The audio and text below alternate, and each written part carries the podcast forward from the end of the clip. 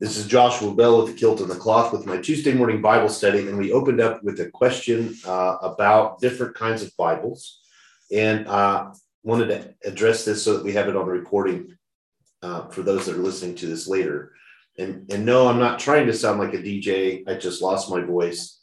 and uh, uh, now you guys have my voice an octave lower. So, um, okay. So, Karen, the question about the chronology Bible is, is it good? Is it and I interrupted you, and I apologize for that. That's okay. Um, but the question you were going to ask was, How do they How do know? they know? how do they know? Okay, so there there are there are three ways that we date things that I'll write off the top of my head. Number one, we date things based off of archaeological finds. Like we can say, as a historian, uh, we know that the Byzantine Empire did this because of the tiles, and they use all kinds of processes of science.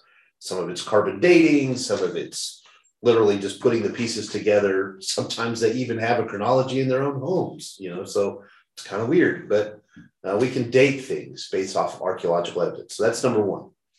Number two, anything written, anything written. So, like a lot of the stuff that we know about Jesus was written by most we we get our sources sources not just from the Bible.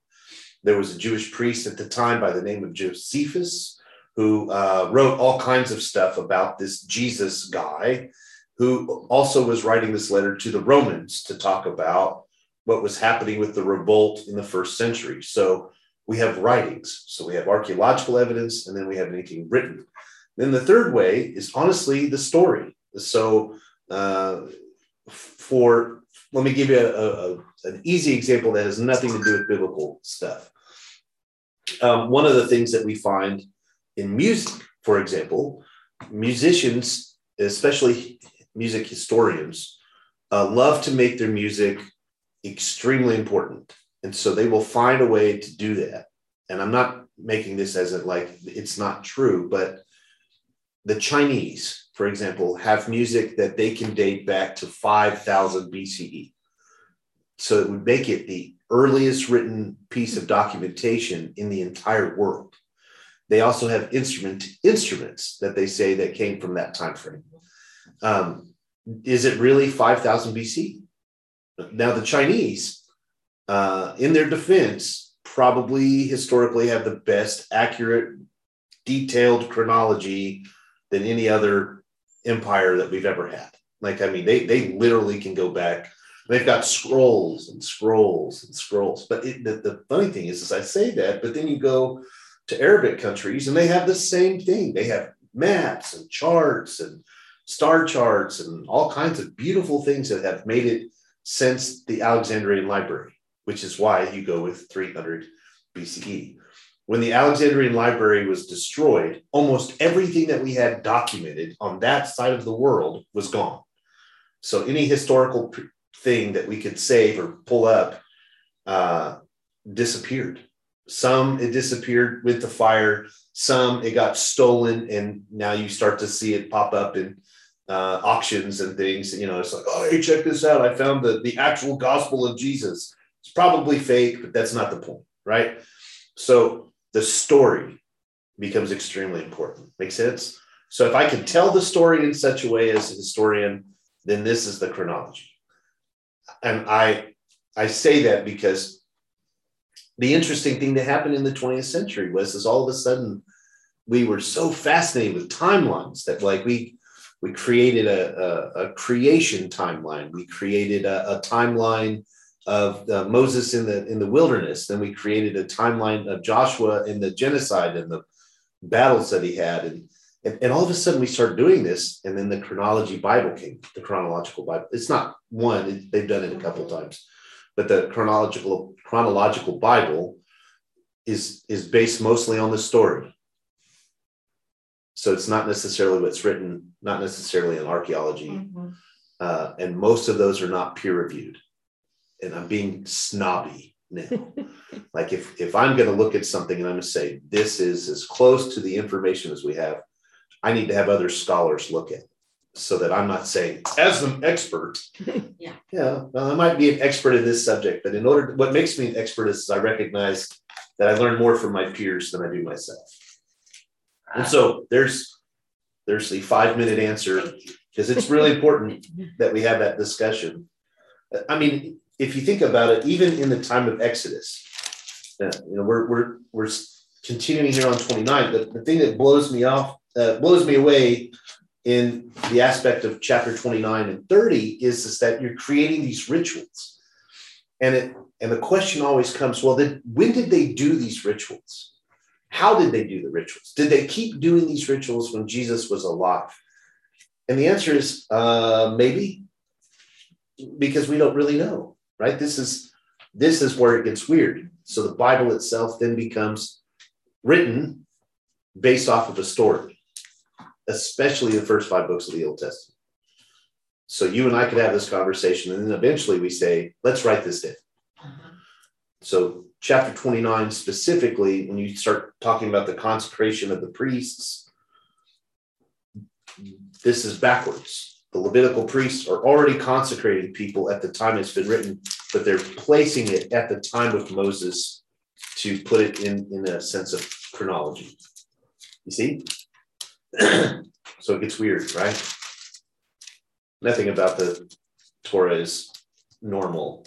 and, and, the, and the funny thing about the funny thing about um, commentary, like uh, I when I went to seminary, my um, I had my my very first professor that that made the hair stand on the back of my neck. His name is Bernard Brandon Scott, and he's he he's he's a old school hardcore New Testament scholar. Nobody messes with him. He was one of the guys that helped translate the Gospel of Thomas from Coptic into English.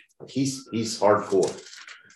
So Brandon says to us, he goes, Josh, or to the class, he says, all of you, when you leave seminary, should not be using commentaries. And we're like, what? They're done by You're supposed scholars. to know it by yourself. Right. He says you're supposed to know this by yourself. That's what he said. Uh, He said so. The the commentaries most of the time are written based off of a a faith based denomination. So the commentaries you want to watch out for are the ones that says this is Joshua Bell's commentary to the dot dot dot dot. Right. So when you see that, that's a it's not a red flag. It's just this person's opinion, right? And it could be educated opinion. But then you've got the other ones. Well, this this one, like I, I love this version, the Jewish Study Bible, mainly because it's done by a bunch of scholars, and they sat together and said uh, they peer reviewed each other. So when they're writing the commentary, you've got historians, you've got language guys, you've got people sitting together saying this is this is the way it should be, and they'll all say the same thing, Karen. The chronologies are our best estimate. Okay. because we don't know. And so I, I'm not beating a dead horse. I'm just saying the chronology is a big deal, but not just that, but the ritual, right? So today, 29, we're going to talk about ritual. How did this happen? Where did this happen? And, and the commentary, even for today, is funny. Like this ceremony, I'm just going to read you a piece of it. The ceremony consists of six parts washing, robing, anointing the priest, three sacrifices, and the three elements that are unique to priests robing with the vestments, anointing with holy oil, and the ordination sacrifice constitute their consecration. The other parts, washing in the first two sacrifices, are preparatory. The performance of this ceremony is narrated in, get ready, Leviticus and Exodus, only in those two places. And then, and then, so right off the bat, there's your key that the commentary is telling us this was done in Leviticus, and now they're telling you how you got to that point. Remember, I always tell you Leviticus and Deuteronomy were probably written first, mm-hmm. and then we went back to tell the story. So let's begin. This is what you shall do to them in consecrating them to serve me as priests. Take a young bull of the herd and two rams without blemish. Also, unleavened bread, unleavened cakes with oil, mixed in, and unleavened wafers spread with oil. Make these of choice wheat flour. Place these in one basket and present them in the basket along with the bull and the two rams. Lead Aaron and his sons up to the entrance of the tent of meeting and wash them with water. Then take the vestments and clothe Aaron with the tunic, the robe of the ephod, the ephod and the breastpiece, and gird him with the decorated band of the ephod. Put the headdress on his head and place the holy diadem upon the headdress. Take the anointing oil and pour it on his head, anoint him. Then bring his sons forward, clothe them with tunics and wind turbans. Is that what yours says? Caps. Caps. Uh, and gird both Aaron and his sons with sashes, and so they shall have a priesthood as their right for all time. You shall then ordain Aaron and sons. Okay, I'm gonna just pause right there. What do you know about the phrase ordaining? We set somebody aside for a special purpose. Great. When you say we, who is that? The church, the fellowship. The church, the fellowship, I'm thinking of ordained priests. ordained priest. Good. So that We image. ministers also Mhm. in this church. To me, I always think of the part up here above where it says you anoint him with, oil and you poured the oil over the head. To me, that's kind of, So there's a ritual involved. yeah. And prayers, and singing. prayers. Mhm. So there's there's uh, for us in today's culture, whether we're Catholic, Protestant, any any any under technically any church under C Christianity has an ordaining process of whom, like as Sally said, Ministers, she said priests, whoever the officiating people are. officiating people, people that can do the rituals. Yeah. Right now, ordaining in in the Christian Church Disciples of Christ has always been a topic of discussion. Um, Alexander and Thomas Campbell believed that a congregation should be able to ordain a person to lead them as they saw fit. Um, part of the problem with this is, is that as a faith movement in the Christian Church Disciples of Christ, everything that we decided to do had to look completely anti-European. right? Like ev- everything. If it, if it looks European, it's got to go. We got to change the name. We might keep the ritual, but we got to change the name. So ordination was always a huge problem. So Alexander uses the language commissioned Hmm. for a very long time. And what would happen is to say, let's say Sally's at the church in Lawton. That's where you were at, right? No, Al- Altus. You were in Altus, El? Reno. El Reno. So she's at the church in I always get this back. I was in those other places She was too. in those other places. It's good. So let's say she's at the church in El Reno, and Sally feels a calling into ministry. Notice it, it has to come from the first person. I feel called to do ministry, however that looks. Well, Alexander believed that Campbell believed that Sally's calling was as legitimate as you can get because God approaches everyone in the New Testament by them first feeling a sense of call, as well as the Hebrew Bible prophets. So Sally then goes to the, the leadership body of the church, which which would have been the elders at the beginning of our, our movement. And, the, and she would say, I feel called to this. And they would, it was interesting because we really argued about this. The elders would say, Yeah, we see that. Yeah, we totally see that. Or you could have them say, No, we don't see that at all. totally true.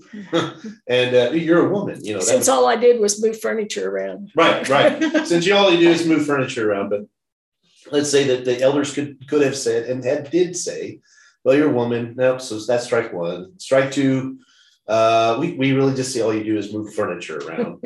and then uh, strike three would have been And lead children, and we don't care about that. that's right. And and you just you just just stay with the children and everything's gonna be fine.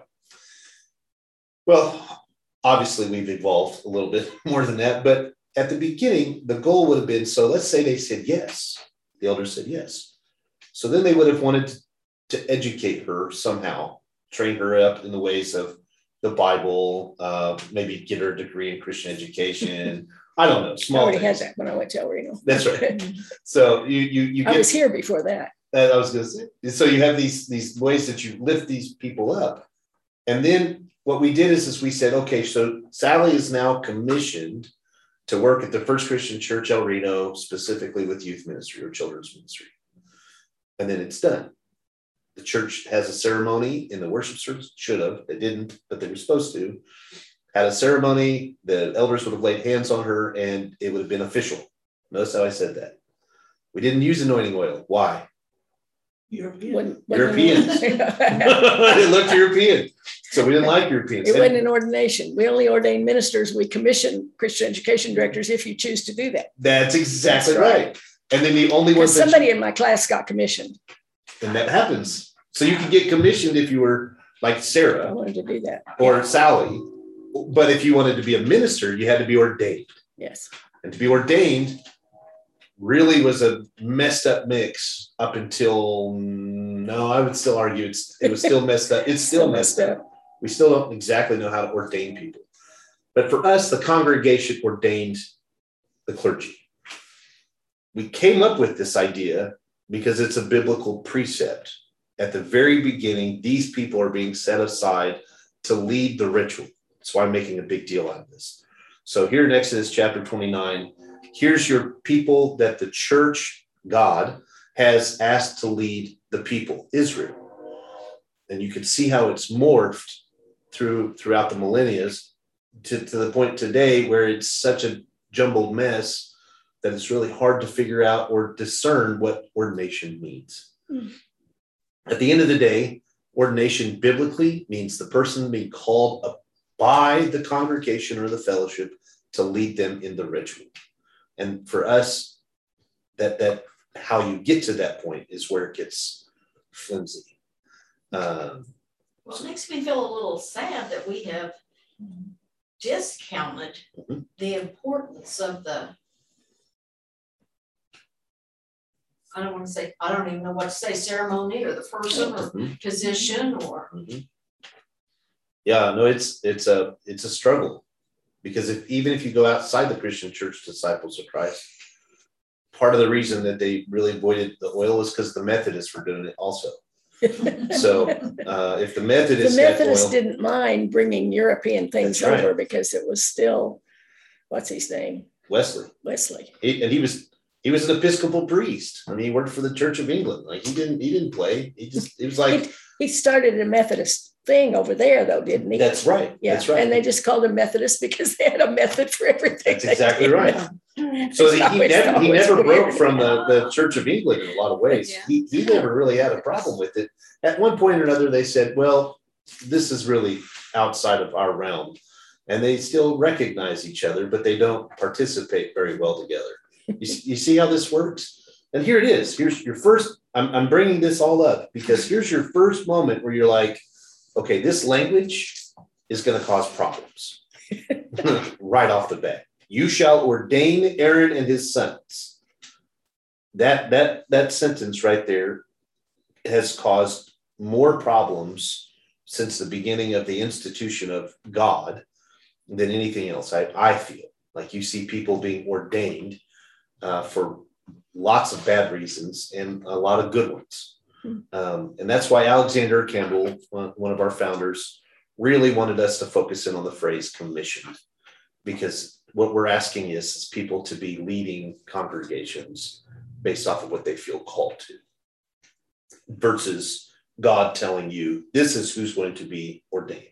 Let's keep going. I, I didn't I didn't mean to yeah, no, I meant to do that. Verse 10 Lead the bull up to the front of the tent of meeting, and let Aaron and his sons lay their hands upon the head of the bull, slaughter the bull before the Lord at the entrance of the tent of meeting, and take some of the bull's blood and put it on the horns of the altar with your finger. Then pour out the rest of the blood at the base of the altar, and take all the fat that covers the entrails, the protuberance on the liver, and the two kidneys with the fat on them, and turn them into smoke upon the altar. Think about that for a second. You you can mm-hmm. eat it, but nobody's going to because it's in the inside. What are those organs? What do those organs do? Give you life, Give you life sustain life. and sustain life. Remember, we've had this conversation one time in the past that the reason that they didn't touch blood is it was the life essence. This is even more so, right? These are the things that keep them alive. The blood keeps all of them alive, all of the Mhm, insides. mhm. That's right. Well, they're not. and they're, So it makes it sense that it's essence. Exactly. It's- They're touching it now though, because it said on your finger. put it on your Mhm. finger and you put it on the altar, and then you pour out the rest of the blood at the base of the altar. The fat part is uh, it's really so the fire will start. I'm just saying. then the, the protuberance of the, the liver, the two kidneys with the fat on them, and turn them into smoke So right off the bat, the, the kidneys and the liver obviously had some religious significance Mm. to their culture. So they put it on the fire to, to burn. The rest It's of the kind of interesting, it says with your finger, obviously you mm. can't get a whole lot of blood. Yeah, on your that's true. versus, super easy to clean. You know, Yeah, your whole Yeah. hand or something. Now, who the, the this is where I wanted Robert here for, but who's doing this? oh, I'm assuming that Aaron and his sons are. no, Moses has got to be doing it because they're doing it to them. Mm-hmm. Oh, okay. Oh, that's right. Someone has to ordain them, So we're we're going to assume that it's Moses doing the service.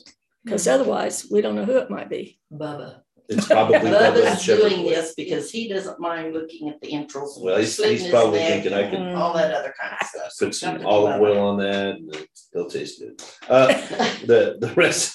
So then he goes. The rest of the flesh of the bull, its hide and its dung, shall be put to the fire outside the camp. It is a sin offering. Now I just had to check this because when I was preparing for this this morning, I remember getting to that part and I wrote it down. Said you need to look this up right then, because remember sin uh, is for the Hebrew world is not the same as what we would call sin. So 24, 29, verse 14.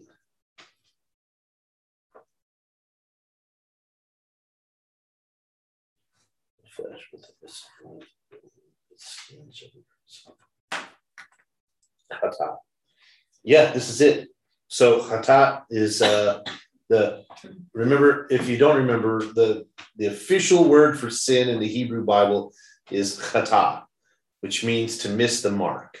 Mm. Uh, this is that exact word. The word here is chatat, which is a plural form of the word to make sure that it covers everyone.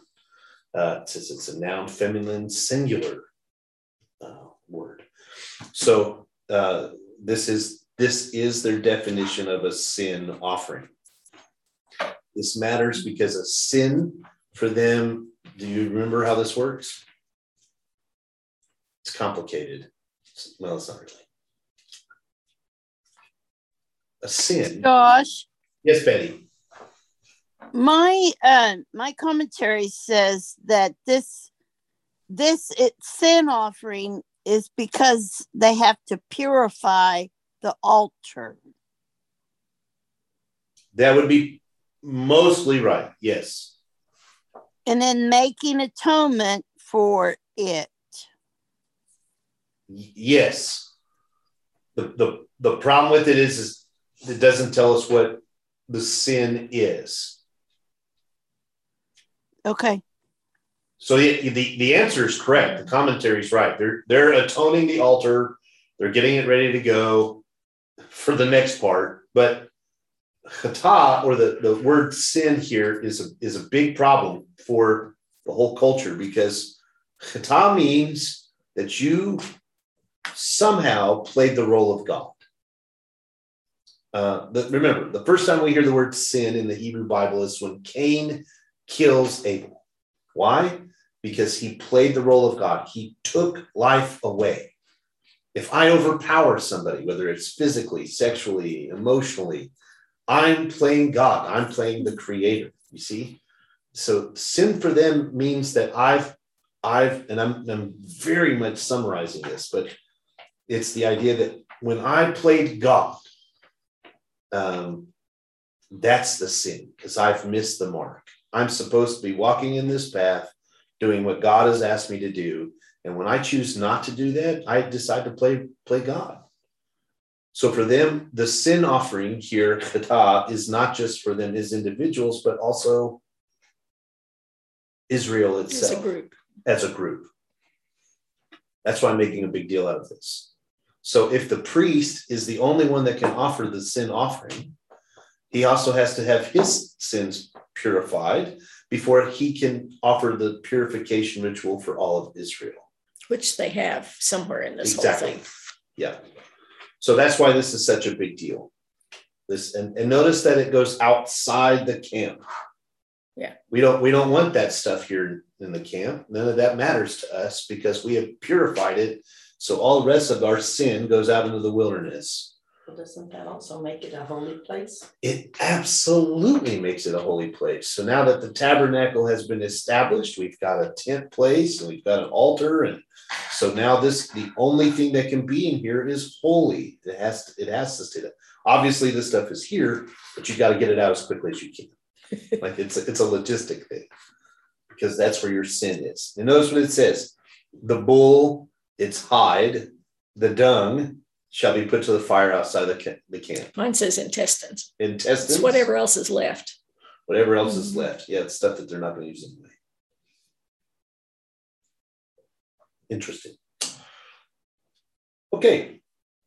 Questions, comments?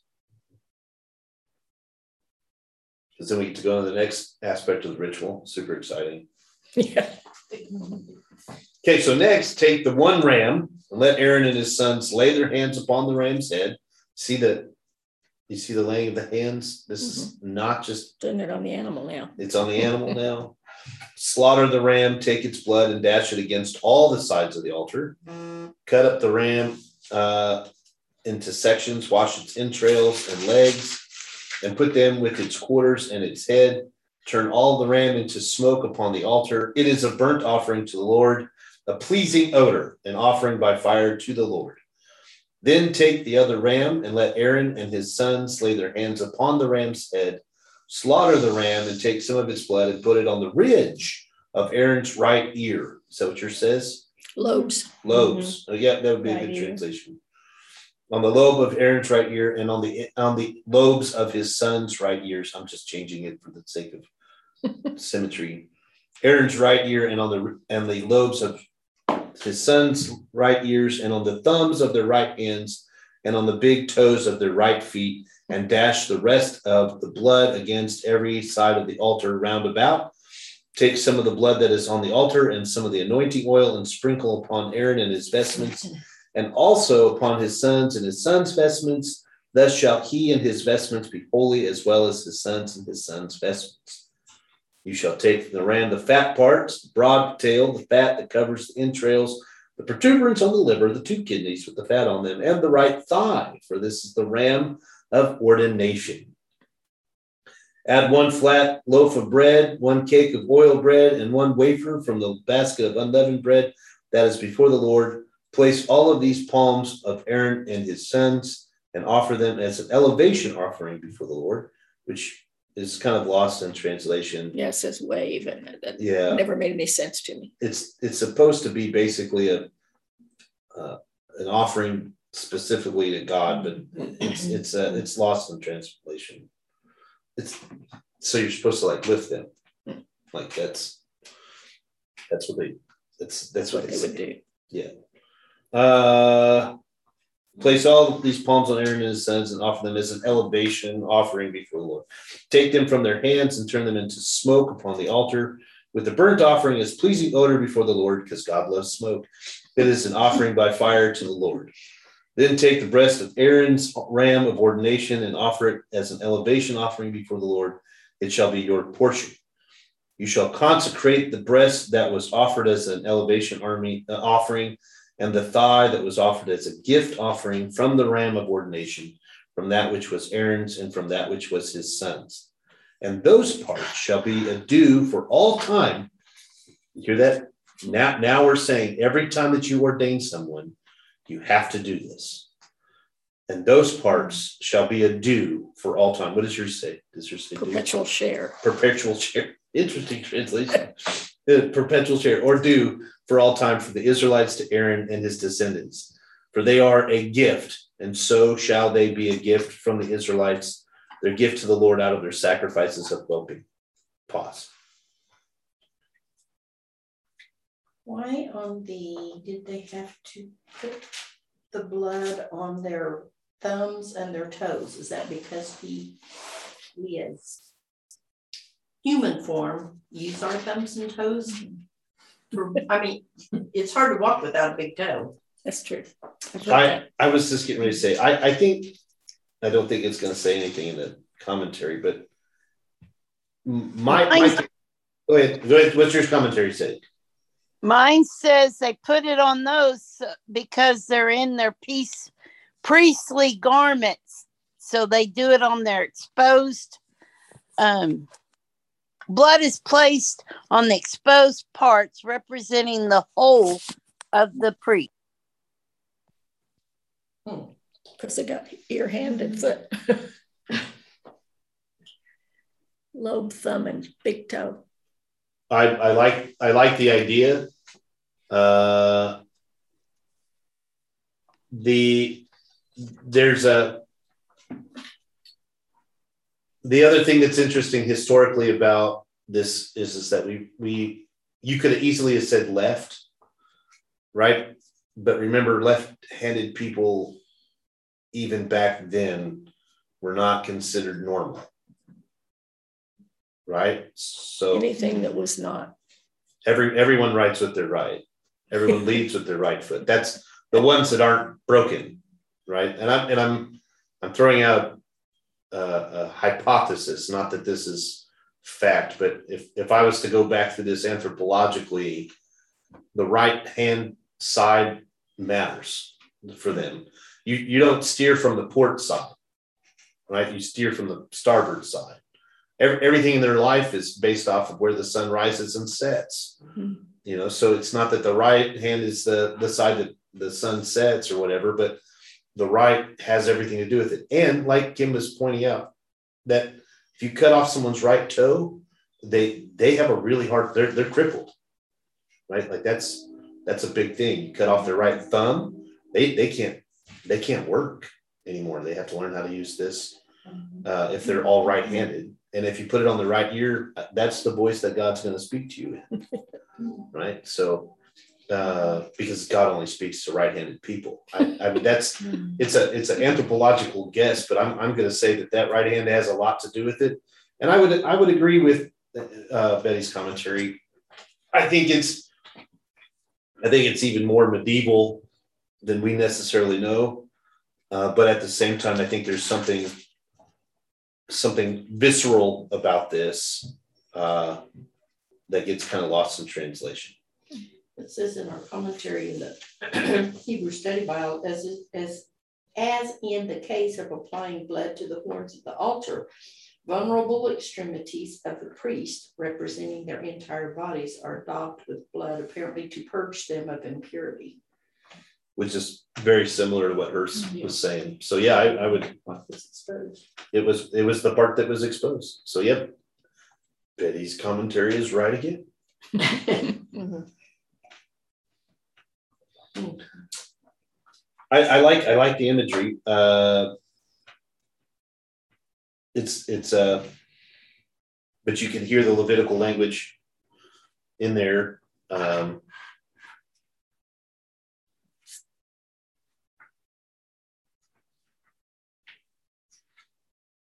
you can hear you can hear the Levitical language, and this is will shall be done forever and ever. Amen. You, know, you can you can hear that, and uh, yeah, I don't know. Obviously, I did not have any of these things happen when I was ordained, so that was, that was a- So That was- running that, I'm probably not really a minister. Redo. I got to do it over. I did I did cook pulled pork that day, uh, so I guess that'll work. Um, okay, so now here's where it gets interesting for me. Um, we're going to talk about the vestments, but then there's the. Uh, uh, this is this is.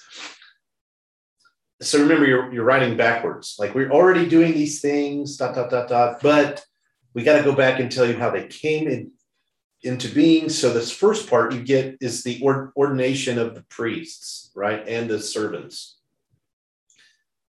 the part that always gets confusing to me, and, and I'm probably going to mess it up, is, is that we have to remember that basically at the tabernacle and the temple, there was offerings being done every single day. Um, and I always get this messed up because in my head, I think, well, then what is Pesach? Then what is what does Passover mean? Well, that Pesach, and, and this is helping me stay focused. Passover was on behalf of the entire nation of Israel. And you can only do that once a year. Make sense? Yep. Uh, every day you still have to get your off your sins, your katam moments offered up into the Lord. That where I always got confused and would be like, okay, so does that mean that I that I have to give a dove every single day if I you know if I cuss at my donkey, right? Like is that is that what I'm supposed to do? Or and then and then um, I never did get to ask this question of Lisa, uh, Dr. Lisa Davison, if if I'm making these burnt offerings every single day, at what point does it become a financial burden? Yeah.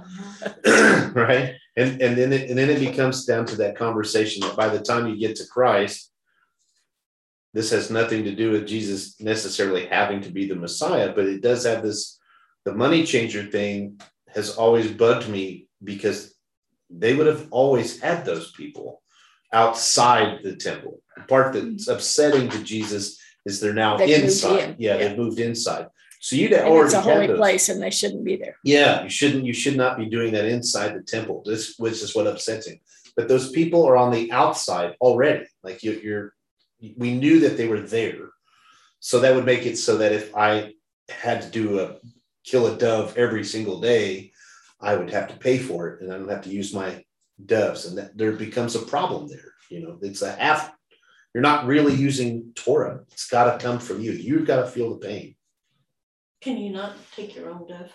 Yes, yeah. So after a while, though, you're not going to You're have gonna any wear, you're left. gonna ru- So run out of that- It dust. sounds to me like that's a judgment call. If you go to the market to buy a dove, Right.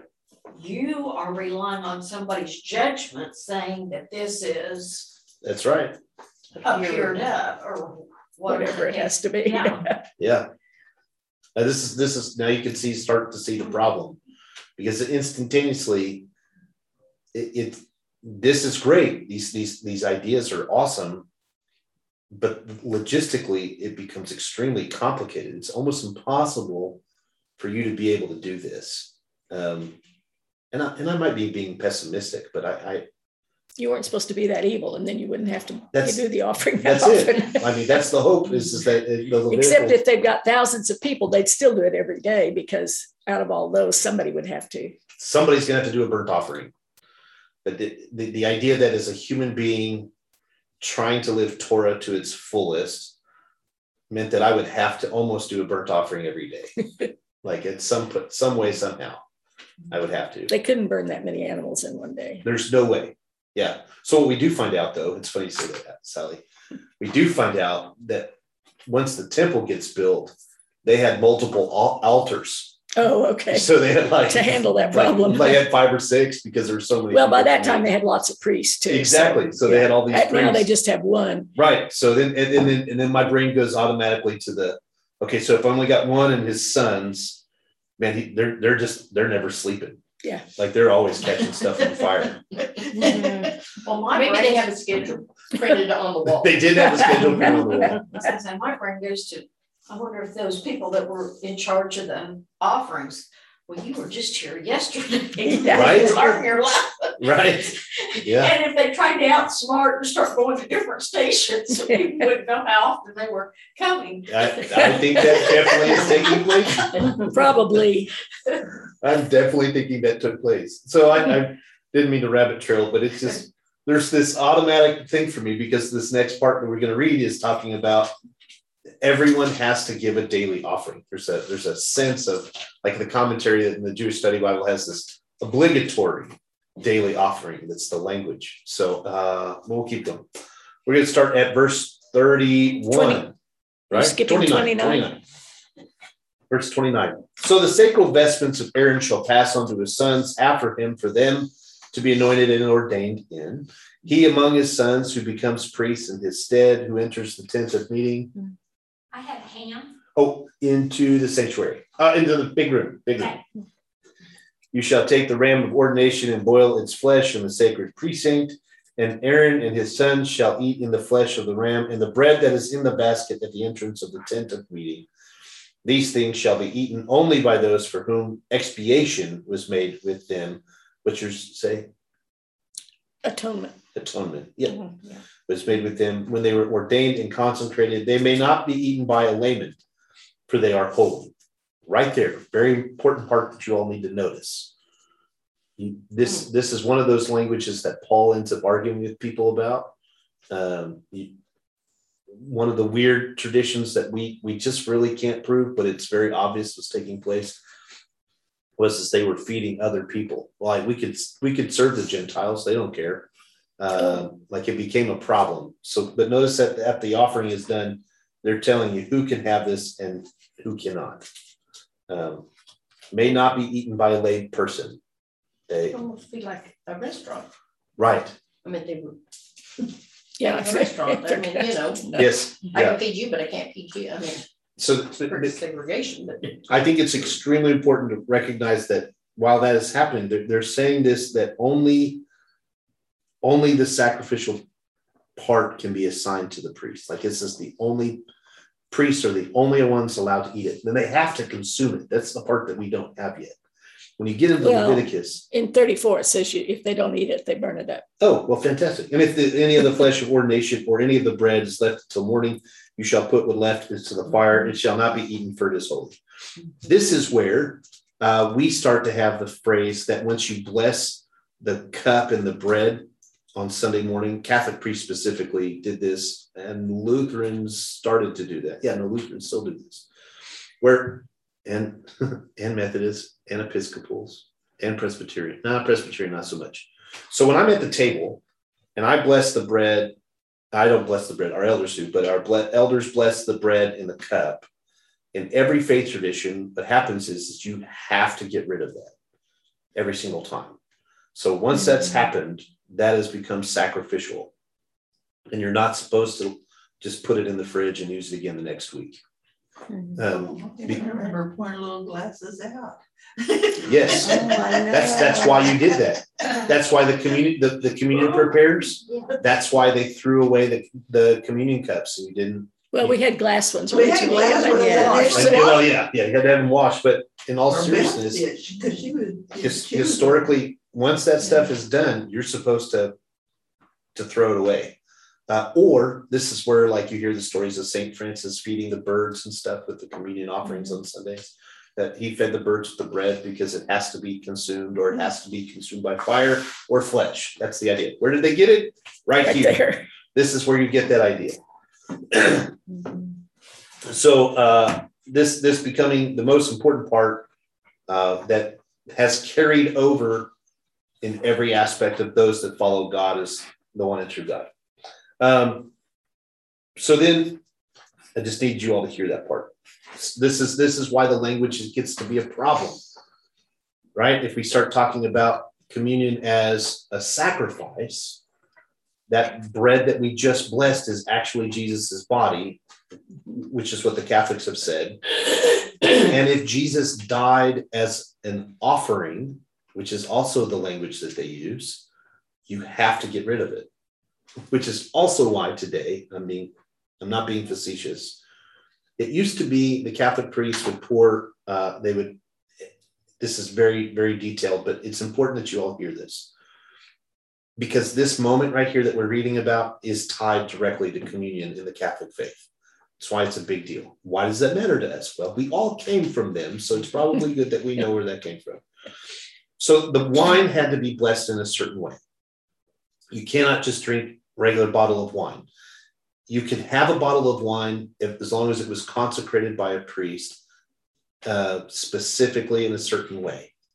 The bread, the bread was safe. The bread was open. Like you could have unleavened bread, you could have real bread, you could have all kinds of things. But the wine, the most important part, the blood of Christ, had to be consecrated in a specific way in the Catholic faith. What happened was, is we found out that you know we always it, it was always inappropriate, but we did it anyway. We always joked that the if you wanted to find where all the extra wine went, you asked the priest because they were the ones stumbling around outside, you know. but what happened was is it was just the process they would have this bottle of wine and they didn't tell the priest to only pour out what you need. so the priest literally would take these whole bottles of wine and pour it into the cup, huge cup that they had to share with the whole parish. And then after it was done, they have to consume it in front of the whole church. Think about that. Big old chalice full of wine. They have to drink the whole thing. Yeah, they got drunk quick. There's nothing that they could do about it. So what happened is, is about uh, I want to say the 18th or 19th century, they started to consecrate the wine with water. So they were watering down the wine. They also told the priest stop using the whole bottle. We're sorry we didn't communicate that very well. We didn't mean for you to get drunk. We didn't mean for you to get drunk. And then I'm and I'm being totally sincere when I say this. No, And then- that's, that's a joke from alcoholic. forever. yeah. Uh, and then and in the 20th century, you start to see where the Catholic Church has then started to modify how they do that so that so that when they're uh, when they're ingesting the blood of Christ on behalf of everyone, it's not causing them harm. Yeah. And so you see this beautiful transition that takes place. But that's where we get this language right here, what we just got done reading. So you you you either have to consume it or it has to be discarded. But you can't discard the body and blood of Jesus. You see, that's a problem. This is, but here, if it's a burnt offering, you have to throw it away or burn it up, burn up what's left. Now, this is what you shall offer upon the altar two yearling lambs each day regularly, and you shall offer the one lamb in the morning, and you shall offer the other lamb at twilight. There shall be a tenth of a measure of choice flour with a quarter of hin and beaten oil mixed in, and a libation of a quarter of hin of wine for the lamb. See how this is working? Hear the language: wine, bread, mm-hmm. and you shall you shall offer the lamb at twilight, repeating with it the meal offering of the morning with its libation, an offering by fire for a pleasing odor to the Lord, a regular burnt offering throughout the generations, at the entrance of the tent of meeting before the Lord. For there I will meet you, and there will I speak with you, and there I will meet with the Israelites, and it will be with you. Sorry, Betty yeah, knocked out. For there I will meet with you, and there I will speak with you, and there I will meet with the Israelites, and it will and it shall be sanctified by my presence. Now we're creating the Holy of Holies. I will sanctify the tent of meeting and the altar, and I will consecrate Aaron uh, and his son to serve me as priests. I will abide among the Israelites, and I will be their God, and they shall know that I am the Lord their God. This is that really cool uh, Yahweh passage where it's like, I am. That's the, the word of God. Who brought them out of the land of Egypt that I might abide among them, I, the Lord their God. So, uh, beautiful passage, right? I mean, it's, but you could start to see where we get all of our traditions from. Um, does not mean that they're the same. It's very important that we signify that. Uh, I would, I would argue that part of what we see at the time of Christ is, is that even this has lost its significance with the people of the first century. So uh, it's a struggle. Right? It's, it's never something that goes away. Uh, we, we struggle with it every week when we talk about communion. I try very hard to not use words like Eucharist, uh, even though that's kind of what it is, because Eucharist has different connotations. Um, and I want my Catholic pre prior Catholic brothers and sisters to recognize that I'm not a priest and what I offer is not the same um, as what a priest does. It's similar, but it's it's not the same. I'm not transforming this into something. I don't have to ingest all the rest of the grape juice. you know, um, this is also why the Christian Church Disciples of Christ decided to not use wine after World War II. Um, because we, we knew, knew that there was a lot of people in our church that were having this service and when wine was being prepared because not every church did it but a lot of churches were still using wine. It was tr- it was knocking our soldiers off the wagon. And uh, so we stopped using wine at that time. Even though most of you that grew up in the christian church probably don't remember having wine it was No. mostly on the east coast. And as far as we can tell geographic. Um, there are some churches, depending on where you go in the Christian church, that still use wine. But there was a long conversation about it before they decided to do that.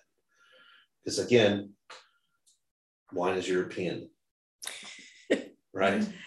Well, they drank wine in Israel because that's what they had. That's right. That's right. You can't keep the grape juice forever if you don't have a refrigerator. Nope, it turns to wine eventually.